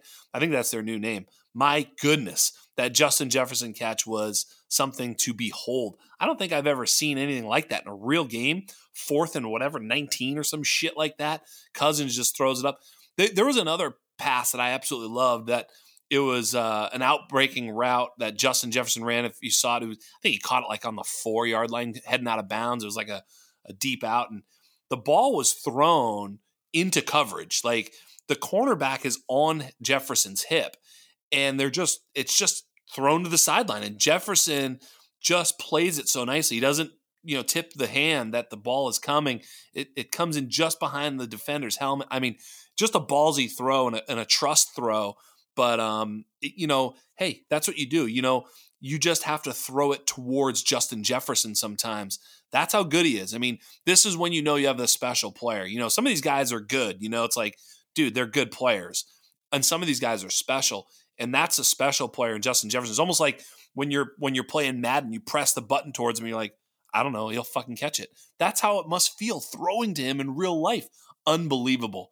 So yeah, Justin Jefferson, clear wide receiver one in Dynasty now. I think he vaults ahead of uh, Ja'Marr Chase just because he's, I mean, he is unguardable. It's just unbelievable. I, I love watching him play. It was such a cool game. You know, it was funny. I, I got to put this on wax because it, it was true. When they when Buffalo had the ball on the one inch yard line, the one inch line, whatever. I remember thinking what play I would call. And it was like, there was this moment. I'm like, yeah, sneak. That's one. I thought safety, but no, you can't really run safety here. And I thought, what about, you know, line up like you're going to go play act. I mean, excuse me, line up like you're going to hand the ball off and snap it and let, let uh, Josh Allen play action, naked boot right? So if he nakeds and he's got room to run, he can run, get down, kill the clock. If there's nothing there, he can actually throw it away. He can just throw it away and be like, all right, dude, let's try this again. But I thought there's no possible way they're thinking they're going to naked boot. And I know it's like, well, you know, what's the risk there? But I thought there was a tremendous amount of risk taking that snap in there because it's one thing to not gain any yardage on a sneak in from the from the three even, but not gaining any yardage from the one inch means a safety, and so there's a ton of pressure. The, the, you know, it's just I don't know, man. You know, it's a tough snap to get because at that point you really need to move forward. It's a very risky play to put your quarterback trying to lean forward on that spot. I don't know, man. I, I kind of felt like something was coming. I remember thinking, like, I wonder if that's a play that you could actually get away with. A little bit cleaner snap, easier to get the ball the ball handling of Josh Allen, the decision making, you know, and and and even a safety is not the worst thing. The worst thing is what did happen, which was the the fumbled touchdown. So like the only thing you couldn't have happened was what had what had happened. So unbelievable. Uh, wait, someone's here. What's up, Larky? How you doing, kid? How's it going? I just I'm just dropping by on, on this this Wednesday night. Is that all right? oh my god, it's crazy. I mean, this never happens, but like, did you see Nate Liss? Nate Liss was here. Oh, was he really? I think I must yeah. have just missed him. No shit. I mean, I, I know you saw Felix on the way out, but my gosh, yeah, dude, Liss was here. Oh, it was a party. I should have shown up earlier. I know, I know. That I will call them all back. We'll have a big party later. Okay. I, I'll allow that. Yeah. We'll just do eggs. Eggs at the party. No salad. There we go. Yeah, we'll just that's that's a real man's party. It's just here here's your here's your scrambled eggs. And your your, your, scrambled yeah. eggs and your your yes. cheap beer. Here you go. This is what we're doing yes, tonight. A, a, scrambled eggs party for just for dudes and like salt and pepper. That's it. No fucking nothing. Yeah, just that's it. And just big bowl of bowl of eggs. That was my wrestling meal back in high school yes. when I wrestled. I'd I'd cut weight and when I was done with my hour session, I dropped my seven pounds, and my mom would cook me three scrambled eggs with salt and pepper. There you go. And that's what I would eat to recover from an hour of cardio and not eat again until like noon the next day. Yes. That well, it's smart. You uh, you did you are a, a notable egg eater, as I've heard. It, there's rumors about your prolific ability to eat eggs. Yeah, I thought you were going to go with uh, there's rumors out there of your prolific wrestling ability, and I was going to say yeah. I was not very good. So I'm glad we I'm glad we are not lying to the people. Oh, yes, I, I do eat eggs, eggs, but I'm very bad at wrestling. Yeah, that's right. That's a bumper sticker you should you should put on the car. I'll tell that to ladies. I'm a yes, prolific. I'm, a, I'm not a prolific wrestler, but I used to be a prolific and still am a prolific yes. egg eater. Prolific so. egg eater, bad wrestler. Anyway, you want to go out? Yeah, that ought to work. Yeah. yeah. I haven't used that line yet, but I assume uh, low success rate you know what? You never know. I mean, it's these pattern interrupt lines like that could work, just like your microphone in the uh, bag that got your uh, got your uh, you know your love life started, eh? Yeah, that was a. Uh, I don't think the the world knows how that story ended, but let's just say it it crashed and burned. the pinnacle of it was the post. That's okay, man. That's okay. Yeah. Shoot or shoot, baby. I love it. That's the hey. No one, no one, no one wants to know the sad's tale. They just want to know you went for it. That's all that matters. There we go. Yeah, that's what matters in my book. So nicely done. So you know, I don't. What the hell did you stop by here for? Were you coming to? You know, what's this all about? I mean, you must have had a pressing need. What's going on, brother?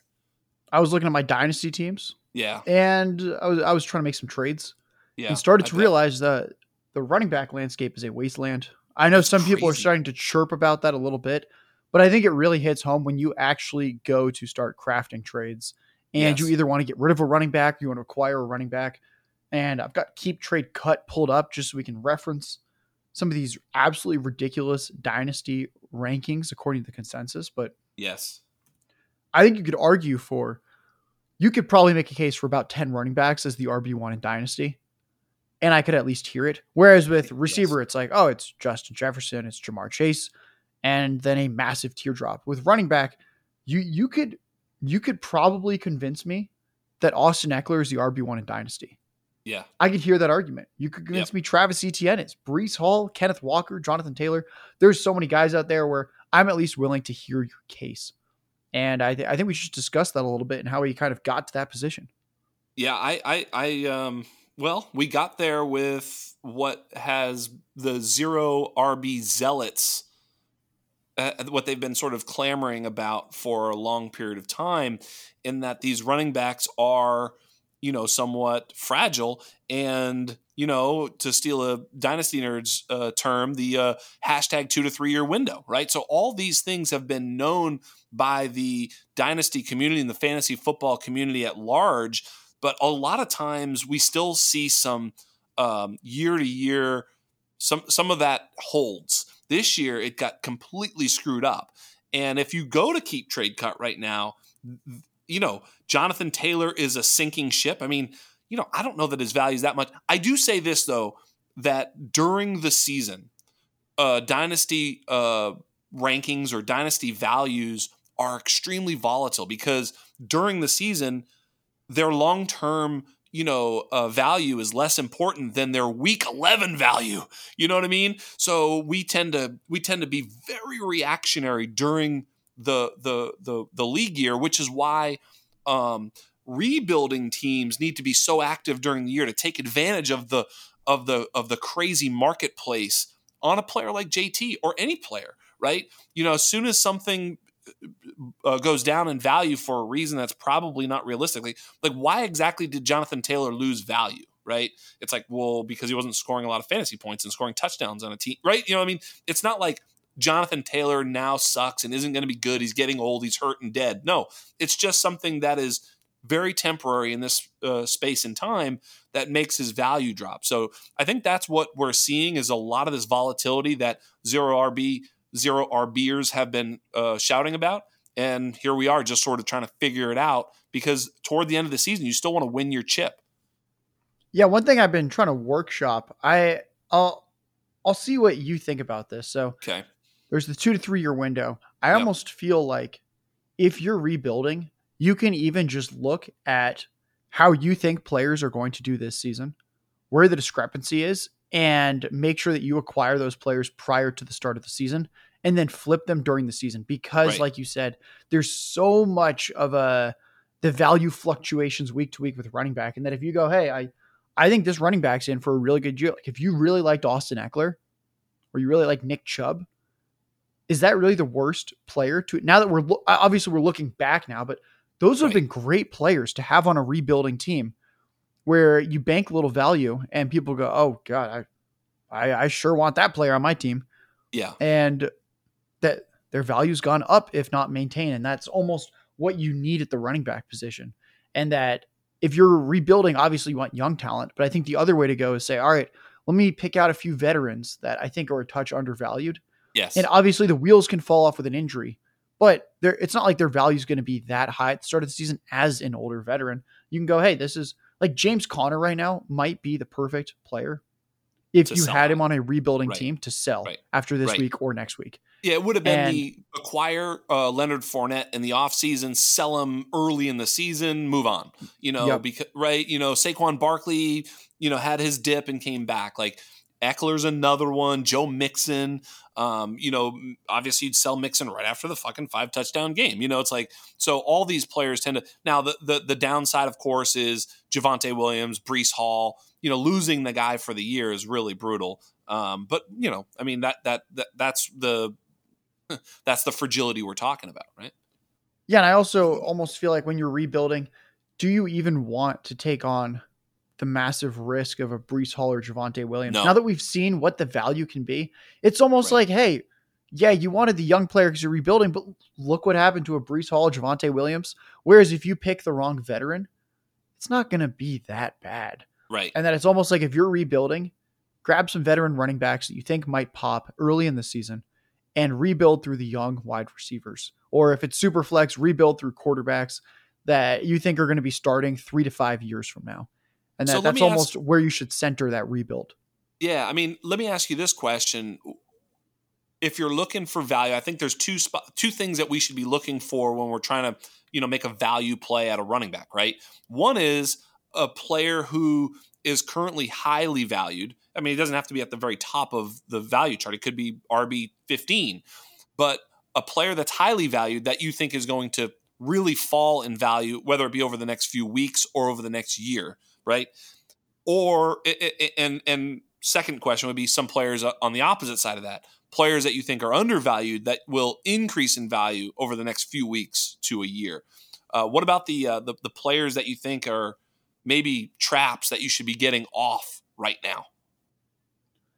That's a that's a good question. Thank I didn't you. really have uh, an answer prepared for that. No, but let I mean, think for a second. let me I, let me let me give you one example, right? So, yeah, like, give me an example while I'm uh, thinking about. I this. feel like Nick Chubb is one of those guys that's a sell. I mean, honestly, right before this last week would have been the time because box score scouting, man, he looks great. And then you can tell the story about Deshaun Watson coming back. He's a league winner. I almost bought him just before the week, and it was very, I was very, very close. And then, of course, what's funny is I was like, oh, thank God I didn't buy him because, you know, he had a shitty week. It's so weird. Like, even I felt that. Like, I was so close to purchasing Nick Chubb in a, in a league. So, you know, it's like, but I'm a little hesitant. He's 26 years old. He's a run first player. He only plays like 55 to 60% of the snaps. Like, I don't know, man. You know, it's like, what if he stops scoring touchdowns? He's then he's just a grinder. It's like I could do better with you know Jamaal Williams, but maybe buying Jamaal Williams instead of Nick Chubb. So you know, th- this is where my brain starts to go as a as a value proposition. I don't doubt Nick Chubb's skill set, but as a value proposition right now, I think he's probably valued a little bit higher than I'd like. So I, I'll actually counter that. I think you you should take one more week with Nick Chubb. Right just because Watson comes back week 12. Yeah. I think even if he has a bad week this next week, the value is going to pop. Yeah, the so I, I think you want to keep him one more week. I agree. I think you just dangle it where even if he gets uh, 10 carries for 50 yards this next week, yes. there's going to be someone out there that goes, Deshaun Watson's coming back. I think what you want to do is you don't want him when Deshaun Watson is back. That's there it is. That's what I'm talking about, right? So his is value I, I, yeah. is starting to peak you know, and it's like, ooh, he could really be, he could potentially be a sell because I don't think he can get much more valuable. They have him at RB seven in Dynasty over Crazy, on Keep Trade Cut. That's pretty steep. He's about to be 27, grinder back. Uh, I think a, a guy that I would be interested in selling, and this is painful. I'm a Chargers fan. I've even done a, uh, I've, I've interviewed this guy before on podcast. Great guy, but I, I think I would sell Austin Ekeler in Dynasty. And it's because the, this guy's 27 years old. And how is he getting it done in fantasy this year? He's getting it done through historic receiving volume. He, he's yeah. on pace to break McCaffrey's rookie or not rookie, or uh, running back receiving records. Right. And you look and you go, well, Keenan Allen's not there. Mike Williams is not there. Keenan Allen is supposedly going to try to play this week. I don't know if it's going to happen or not, but with Austin Ekeler, the the rushing game just has not been there. Right. He's had some goal line carries. He's had not some goal line carries. That's been a little bit wishy washy. Where has his value come from? It's because he's he's on pace to have like a wide receiver one season at the running back position. And I think he's someone that's actually a pretty perfect sell now, where He was probably a little undervalued heading into the season. And now at this point, he is the overall RB1 in 2022. This is not the profile of an overall RB1 running back. And it's because uh, there's nobody else there that's healthy. And yeah. Allen and Williams should both be back and at full strength within the next two weeks. I think this is the absolute perfect time. You can tell someone, hey, the Chiefs allow the most receiving yards to opposing backs this year, which is true. and bada bing, bada boom, you have a haul for Ekeler that is much bigger than whatever he was worth at the start of this season. Yeah, I, I like that take. I think that's probably right. I, I don't know if you heard this take. This was a Michael P. Duncan uh, sort of, you know, uh, half baked idea that I took the rest of the way, and it's a great take. um, Austin Ekeler right now is like a top tier, like unbelievable asset, right? But if in fact he ages out, so to speak, he probably still has value as a like JD McKissic type of player. Like, does he ever actually go away? Like, you know, I feel like he can play well into his young 30s. I mean, he's 27, I think, right now, just turned 27. It's like he can play a couple more years, even after he's not like an alpha. Like, he, he certainly is still the alpha there. Like, there's nobody, like, they're just hoping and praying for someone to take carries away from him. I know he hasn't really gotten home uh, on the rushing side, but the receiving so much more valuable anyway. He he's also a little bit insulated to at least like flex uh, you know, he's not going to be Todd Gurley unless, I mean, you know, you know what I mean. Like he's not just going to disappear, you know, because he's going to have that passing game role even in a part-time player. So one of those guys that I'm always like, I feel like, you know, as he ages, he could be a value too. Like even right now, he's RB nine in Dynasty, but yet, as you point out, RB one in 2022. So still a little bit of a value discrepancy. What about the guy that Keep Trade Cut has right ahead of him, Dameon Pierce? Dameon Pierce is a case study, isn't he? Because he's a great player with a limited college profile who is taken on day three, who plays for a shitty team, who's a mostly an early down grinder, although he's got, you know, I think he's getting like three ish targets a game, maybe a little bit more. Um, you know, it's like, is he the next, like, you know, Arian Foster type of player, or is he just the next, you know, Phillip Lindsay, Elijah Mitchell, you know, fill in the rest of the blank, James Robinson, all these guys that sort of get pushed to the side when a higher profile player uh, joins the team. What do you think there with Dameon Pierce? So here, here's my thought experiment that I do with these kind of players. Yeah. Let's just say that Dameon Pierce has a season-ending injury. Yeah. Is he? Are we sure he's the starter next year when he comes back? No. uh, no. I don't know.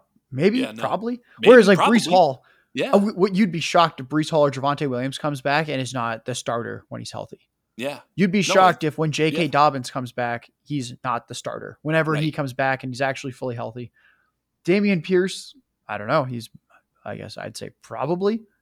But if, if they draft right. a running back in the third round next year who looks pretty good and he has a high ankle sprain in week 13, are we absolutely certain that Pierce is the guy? That's right. why with these running backs, I like to do that thought experiment because we know that these injuries happen to the running backs. And I just don't want to be holding the bag. Like Kenneth Walker, I don't love the the lack of receiving in his profile. He did get it done in the receiving game this past week against Tampa Bay, yep. which is exciting. But the the thought experiment, it holds up with him. If he suffers a season-ending injury, do I think that when he's healthy next year, he is the guy in Seattle?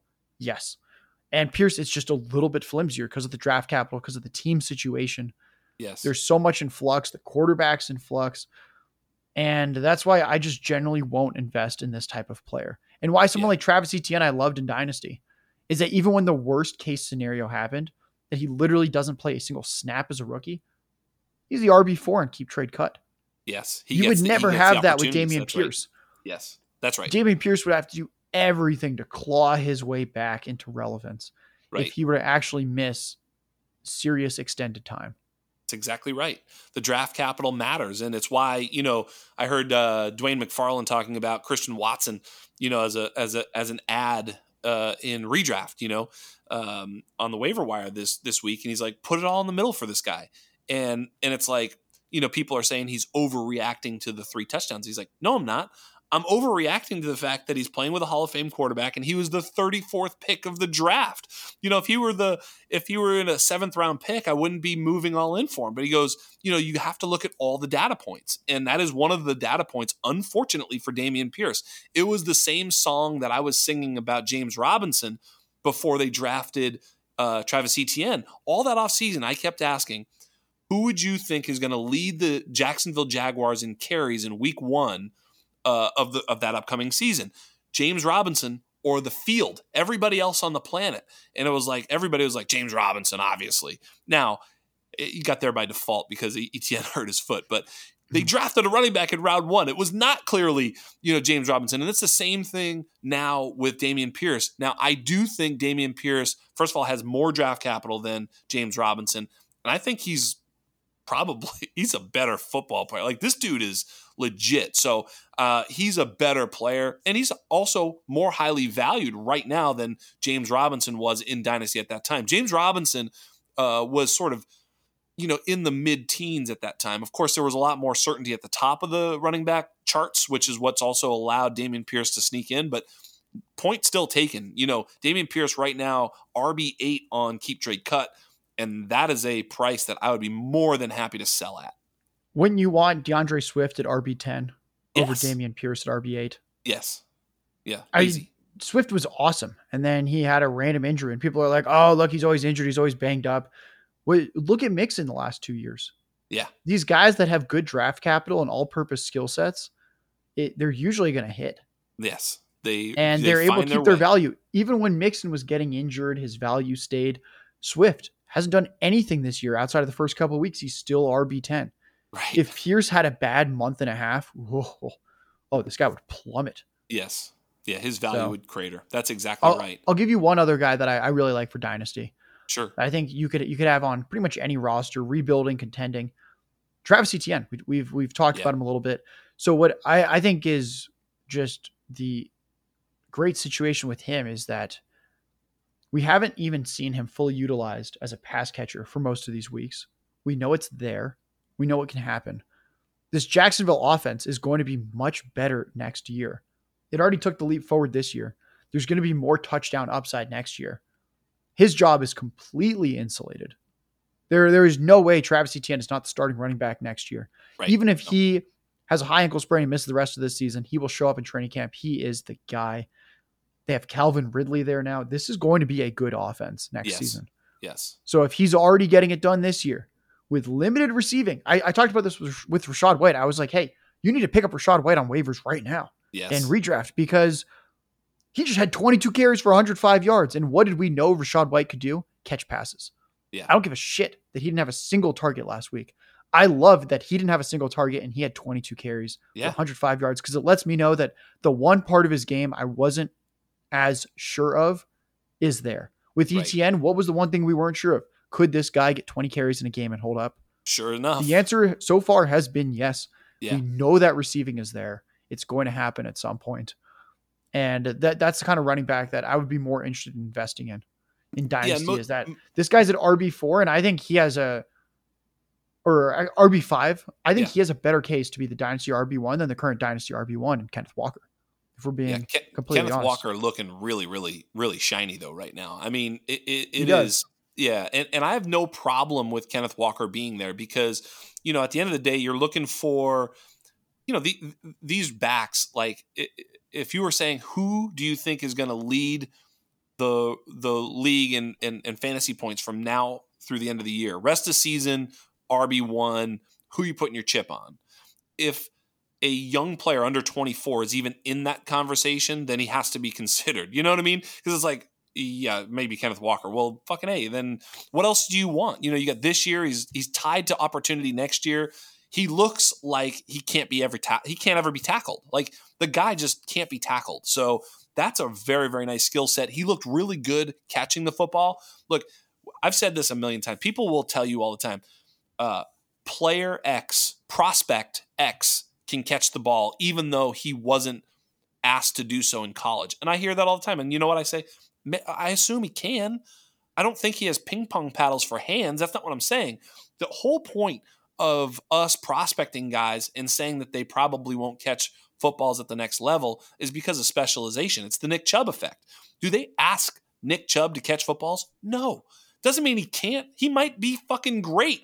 We, we I have no opinion on whether Nick Chubb is a slick receiver or not. I, I don't even care.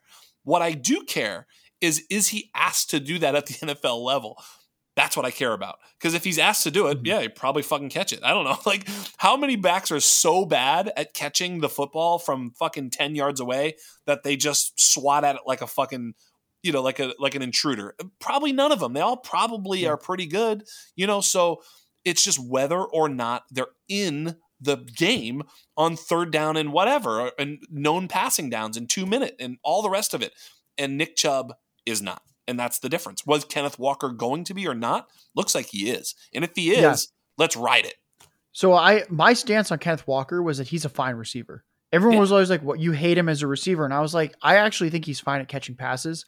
He graded out awfully as a pass blocker in college. Mm. That was my concern. So him just playing third downs was actually almost more important to me than whether or not he could catch passes because right. I kind of figured, like you said, all these guys catch passes and th- these running backs aren't really asked to run actual routes. They're just supposed to show up and the dump off goes to them. So seeing him get the third down snaps has been very, very encouraging because Bingo. the part of his profile for me is everyone was like, oh, look at the highlights. Like he can catch. And I was like, I believe he can catch. The right. issue is that this guy can't pass protect.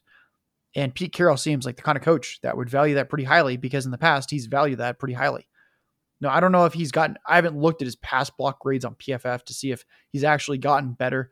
But I do think him just being out on third down, wh- whether it's that he's a liability in pass protection, they do it anyway, or he's gotten better. I think them just trusting him to do that is very, very encouraging. So, well, I think I'd still lean Etienne over Walker. I think just this RB1 spot's pretty malleable.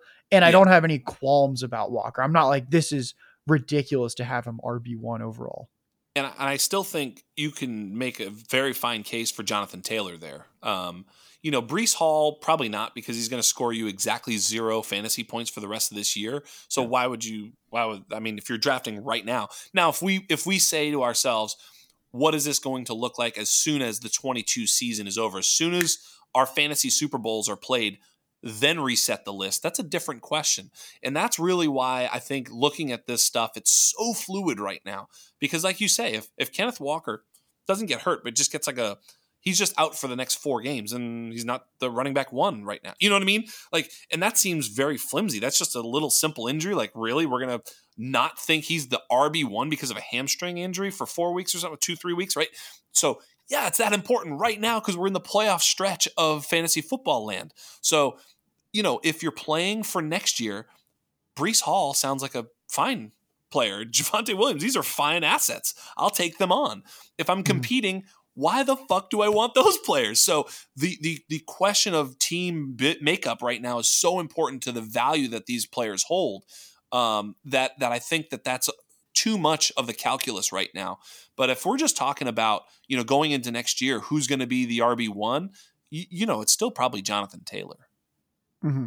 Right? Yeah, I think Jonathan Taylor's probably the safest, just because at this point we have the two and a half year track record.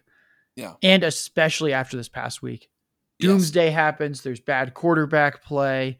The offensive line's in shambles. He's Taylor's hurt. ankle. Yeah. And what do you do? I think it was like 22 carries, 140 something yes. yards. Yeah. He played against, on all but like four downs. He was in against the Raiders, who are, if I remember correctly, they're actually kind of a middle of the road pa- uh, run defense. Yeah. Their their pass defense is awful, potentially the the league's worst. Yeah. Run defense is actually fine, yeah. and Taylor just eviscerated them. Yep, yep he's really good. And and Saquon, of course, we lose the two years basically due to injury, which is really sad because he was, you know, he's a generational prospect and he he looks really good. And finally, Daboll there and a little bit of stability. Hey, by the way, uh, this was something I was thinking about. How about fucking Brian Daboll? Like, you know, Blake Martinez, uh, Golladay, Kadarius Toney. Like this motherfucker's not afraid. I, don't. I'm not saying all those guys are gone because of culture Uh, and Golladay's not gone yet, but you know, it's just Golladay would be gone if he wasn't. If there was, there's 71 million reasons Golladay's still hanging around for a minute, but you know, he's just not not. He's willing to just be like, yeah, you guys don't play. Like Toney clearly is a good player. By the way, I wanted to get this take off. Boy, oh boy, did Toney look good in Kansas City. My goodness, he looked so good. And so when he, Daboll, I think, is a culture guy, man. I think he's building it right over there. So you know they're winning, and that that the proof is in the pudding, the results, right? Yeah, uh, I, I tweeted something the other day, a couple days ago. It was basically the the Giants are seven and two, the Jaguars are three and seven, and their point differentials are within three of each other. I think it was plus fourteen for the Giants, plus eleven for the Jaguars. I saw. Got to put it out there on Twitter. Just want yep. to see what people think. But to me, what does that say? The Giants are probably overperforming. Jaguars probably yes. underperforming. What does that mostly say? Even more than that, behind the scenes, is that Daboll is a, just a god. Yes. That usually when when you see something like that, it's like, oh yeah, this is a veteran coach. It's a Mike Tomlin. It's a Bill Belichick. Yep. It's this coach that's been doing it for years and years with this system, with this team, and they know at this point it's formulaic how to grind out the close games. This is his first year. We don't even know if Daniel Jones the franchise quarterback. He's doing it with a roster that going into the season, I think literally everyone had a had as a just overall bottom five from a talent perspective. Yep. The I'm pretty excited to see what they do this offseason, honestly, because totally. at this point. I trust yep. their moves. And I, yeah, like Toney's looked great in Kansas City, but I trust that for what they were trying to do and the culture they were trying to instill, this was not the right player. That's did right. they, did, do I think they sold a little low? Yes. But I think at this point, it's kind of nitpicking in that this is an organization that's coming in and say, or a regime that's saying, hey, this is the culture we're going to establish. And I think their goal is to be uh, an absolute juggernaut next year and the year after. Yeah, and the, the, the quarterback decision they make with Daniel Jones will be interesting. It's like you know, I, I, thought that if they were if they just were good, like you know, won eight or nine games somehow, but didn't make the playoffs, that they would mm-hmm. that Daniel Jones was done almost no matter what. You know, like he had to play so so good to mm-hmm. retain mm-hmm. his job. I don't know that he's done that, but if they make the playoffs, like it's going to be really hard to replace him. But I still think that what I guess I'm getting is I think that they have the integrity to do so, right? In other words, I think that they are not. Daboll has proven it. it. Is kind of what I'm getting at. I think that he's just going to do whatever he thinks is right, regardless of perceived talent or draft capital or whatever the fuck you know, whatever Kadarius Toney was, right? Because he was he's clearly talented and has draft capital. Daniel Jones is going to, you know, do that thing where I brought him to the playoffs and I have draft capital, but if he feels like there's a better way to go, I think he'll take it. So I'm actually going to do a quick 33rd team plug. All our content's free. Doesn't have to take away from anything at the Undroppables. I do a weekly show with former head coach and offensive coordinator Marty Mornhinweg. Uh, you, a lot of people know him because most recently he was the offensive coordinator that facilitated the Joe Flacco to Lamar Jackson transition in 2018. The guy knows quarterbacks. He played quarterback for many, many years himself. And he and I actually talked about the Daniel Jones thing this past week. And his stance was essentially kind of what you were alluding to at the playoffs if the Giants make the playoffs with Daniel Jones, it's going to be next to impossible to convince the fan base and the front office that they shouldn't at least give him another year because this roster overall is going to be so much better than this past season. Yes. And I think it's going to just say, like, oh, this is a quarterback that we're going to be able to retain for a pretty inexpensive annual rate. You could probably get him for two years, 40 million. Right. 20 million a year for a, a quarterback that's absolutely fine and knows the system yes. and has already shown that he's a proven winner. And yes, that his stats don't pop off the page, but he's not making a lot of mistakes. He's kind of like a Jimmy Garoppolo. Yeah. Jimmy Garoppolo is a great quarterback if you're giving him 20 million a year every single year and you can build the rest of the roster around him. Yes. He doesn't look as good when suddenly you're like, oh, we have to start paying him 35 million now. What's going on here? But I think Daniel Jones, you can get him for around 20. And I think if they're making the playoffs, it's going to be really, really difficult not to say, hey, let's just build a juggernaut around this guy. And it's inexpensive enough that if for some reason it implodes, you still have enough flexibility where yes. if, if he implodes next year, it's like, well, 2024, we'll get a good draft pick, and that's our quarterback. So I think there's just a lot of outlets where if if he's really making the playoffs or even makes a run in the playoffs, I, I don't think you can say no to this guy. It's really tough to do. Even if that's the that's the truth serum I'd love to hear with uh, Daboll would be like, regardless of what happens, do you want Daniel Jones back next year? Just got to answer honest. I'd love to hear it. You know, we mm-hmm. won't get to hear that, but their actions will speak louder than words. And uh, speaking of actions, I know you got to get going. So, hey, man, thanks for stopping by. I can't believe you just swung in like this. It was very, very impromptu, and I appreciate it. Yeah, your your podcast door is right next door to mine. Figured I'd hop in. So I know, um, we'll, I know. We'll do so this weird. again. Yeah, we this the rent here is so cheap, right? Yeah, it's it's it's really great. I love it. I love it here too. Thanks for being my neighbor and thanks for coming on. I mean, I you know, here I thought I was going to do a solo show. You know, I had so much stuff prepared, so much content, really. So sorry that these guys came in and ruined it. No, you guys know it was set up that way. Come on now. What a show. I mean, just to remind you who we had, we had Scott Connor come on to start it off. You can find him uh, on Twitter at Charles Chill FFB, followed by the great Nate Liss, undefeated in the Dynasty Game Theory Invitational. You can find him on Twitter at an outraged Jew. Felix Sharp, my attorney's coming after him. You can find Felix at Sharp Review on Twitter. And then lastly, Josh Larkey blowing up the joint here in the fantasy uh, community, just absolutely killing it. Um, Josh was kind enough to come on my show when he was just getting his start, and I think he'll be kind enough to come on my show for the rest of uh, rest of our times because uh, we get along really well, and I really respect Josh, and I know he's been a friend of the Undroppables for a long period of time. So finally, you can find Josh on Twitter at J Larky Tweets. Of course, he does. And with that being said, have a great week 11. On behalf of everybody here at the Undroppables on behalf of everybody here at the Undrafted, on behalf of the greatest podcast producer that the world has ever known, Mr. Michael P. Duncan. You've been joined by Scott Connor, Nate Liss, Felix Sharp, and Josh Larkey. And I am Jax Falcone.